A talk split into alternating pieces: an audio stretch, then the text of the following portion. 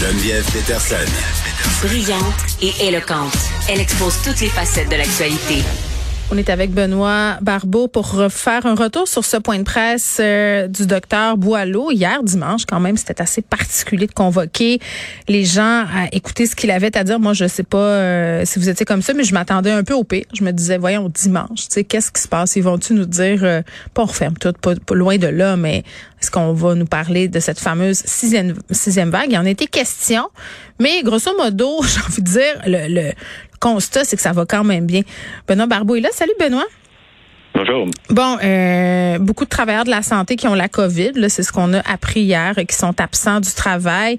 8600. Puis tu sais, moi je me mettais à la place euh, d'une de ces personnes-là ou de quelqu'un qui travaille en santé puis qui est encore dans le réseau.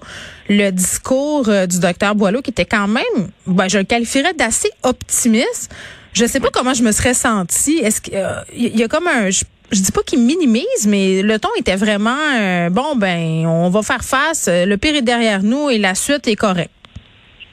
Oui, ben, je crois qu'en effet, il se voulait assez rassurant. Il parlait à la population québécoise. Là. Donc, c'est certain que si vous êtes travailleur de la santé, que vous voyez certains de vos collègues qui doivent s'absenter parce qu'ils ont été infectés par le nouveau sous-variant, c'est sûr que votre lecture est différente et votre situation est drôlement différente. Mais mm.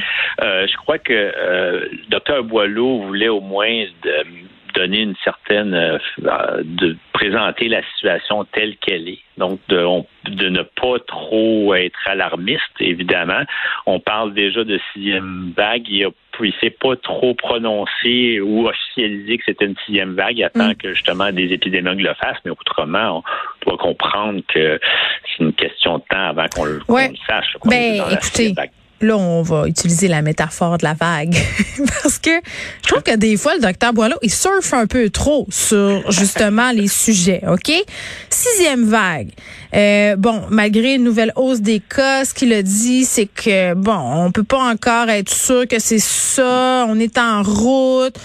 Mais là, on peut-tu le dire, là, je veux dire, à un moment donné, je pense qu'on le comprend, là, que c'est. Eh, écoutez, tout le monde au Québec, ou presque la COVID en ce moment, là, autour de moi, écoutez, là, c'est, les gens qui ne l'ont pas eu sont moins nombreux que les gens qui l'ont eu, là. C'est certain, mais il, ne veut pas peut-être être porteur de mauvaises nouvelles. Il Oui, mais en même temps, si on l'a eu, c'est parce qu'on on passe à un autre appel. La situation épidémiologique est différente. Moi, je, le dirais, il me semble. Oui, c'est certain. Oui, exactement. Donc, sixième vague ne veut pas dire qu'on va vivre ce qu'on a vécu avec la cinquième ça, là, vague. On n'est pas en même place.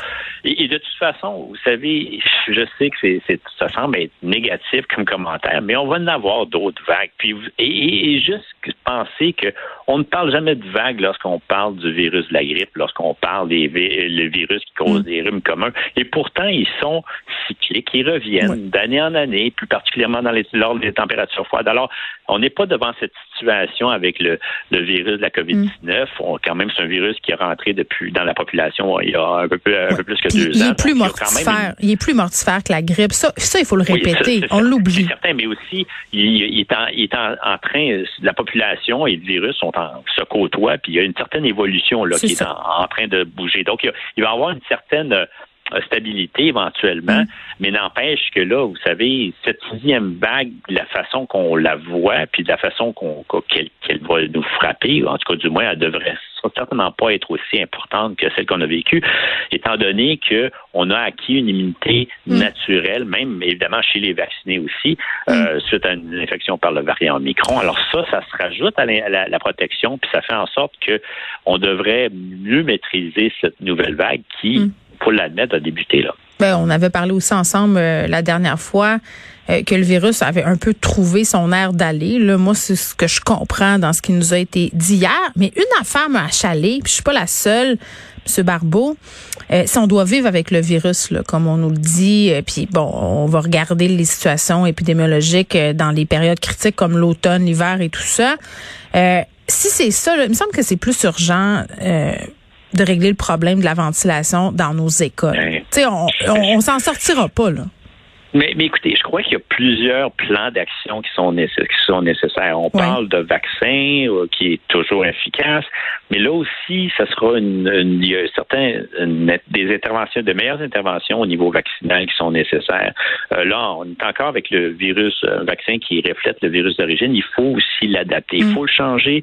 Il va y avoir des améliorations. Là, vous parlez justement de la ventilation, et c'est certain que donc c'est un sujet un peu épineux. Le gouvernement ne veut pas trop se mouiller on, le, ramène parfois à l'occasion. On a entendu parler des détecteurs de CO2. On ne sait pas trop exactement ce que ça a donné.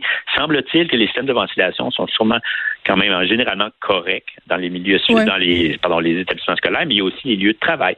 Donc l'enjeu principal justement, ça serait autant prévenir par les vaccins, on peut aussi mm. prévenir par avoir amélioré la qualité de l'air. Mais les vaccins par le nez, ça, ça va, ça, ça va-tu bien marcher? C'est parce que là, on parle de plus en plus de, ce type de vaccin-là. Le, Paxlovid ben, aussi pour les gens qui sont pas vaccinés. Ben, donc, c'est exactement ça. Pendant les, on espère avoir un répit très bientôt.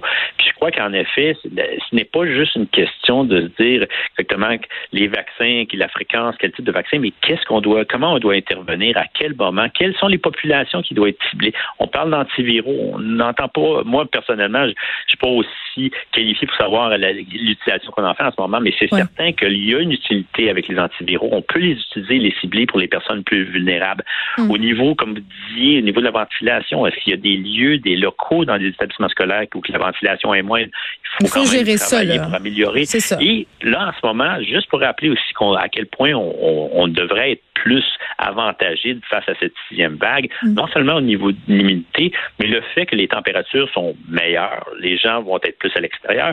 Au niveau des établissements scolaires, on va être, avoir plus de facilité de laisser les fenêtres ouvertes, les portes ouvertes, avoir une ventilation, un mouvement d'air. Ça aussi, ça va être des éléments clés qui vont, devraient nous faciliter la tâche pour ce qui est de cette sixième vague. Le 15 avril, de laisser tomber le masque, est-ce que c'est encore réaliste et prudent?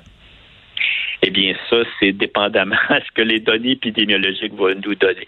Il semble, il y il y a quelques, j'ai vu qu'il y avait des éléments qui suggéraient qu'on avait une tendance d'un plateau en Europe déjà pour certains pays. On fait attention un peu si vraiment cette vague-là va être de courte durée ou déjà peut-être montrera pas aussi élevé. Évidemment, on ne s'attend pas à ce que le nombre de cas augmente aussi. Je comprends. aussi importante comme ça. Mais n'empêche qu'il faut faire attention. Et puis, ça sera, ça reste une zone grise pour le moment. Deux petites questions en rafale, euh, Benoît Barbou, pour terminer. Il nous reste presque plus de temps. Des questions pratiques, OK? Parce que là, on est mêlés. En tout cas, moi, je suis mêlée. Troisième dose, si on a eu la COVID, c'est quoi le délai, là, en ce moment? Qu'est-ce qu'on fait? pense que tout le monde est mélangé. Oui, aidez-nous. Certainement pas avant, avant trois mois. Donc, même plusieurs mois. Euh, on, avait entendu parler même d'attendre à l'automne. Donc, vous savez, vous avez eu la COVID, vous avez eu le micron récemment votre, votre, votre dose de rappel n'est pas nécessaire, surtout pas avant trois mois. OK, parfait. Et euh, par rapport euh, au sentiment d'être invincible, moi, je le ressens en ce moment, je viens de l'avoir. Euh, la COVID est visiblement, c'est sûrement Omicron que j'ai eu. mais là, c'est-tu vrai que je peux avoir BA2? Oui. Ah!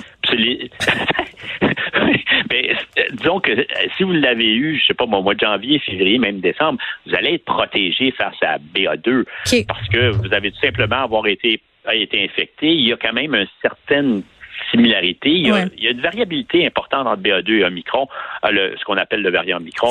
Vous avez, il y a eu des cas de réinfection donc qui a été répertorié en Europe. Alors c'est possible, le pourcentage n'est pas élevé, mais n'empêche. Écoutez, on parle d'un coronavirus. Les coronavirus créent euh, sont responsables de 30% des rhumes communs. Vous pouvez être infecté, avoir le rhume une journée, puis quelques mois après être réinfecté. Alors, c'est, pas nécessairement le même virus, mais n'empêche que il faut, faut apprendre à vivre avec le virus et, et ses tempéraments et ses changements. On fait nos petits gestes barrières puis on se pense pas trop bon. C'est ça que je retiens. Benoît Barbeau, toujours un plaisir, Monsieur Barbeau qui est virologue. Merci beaucoup. Plaisir, bonne journée.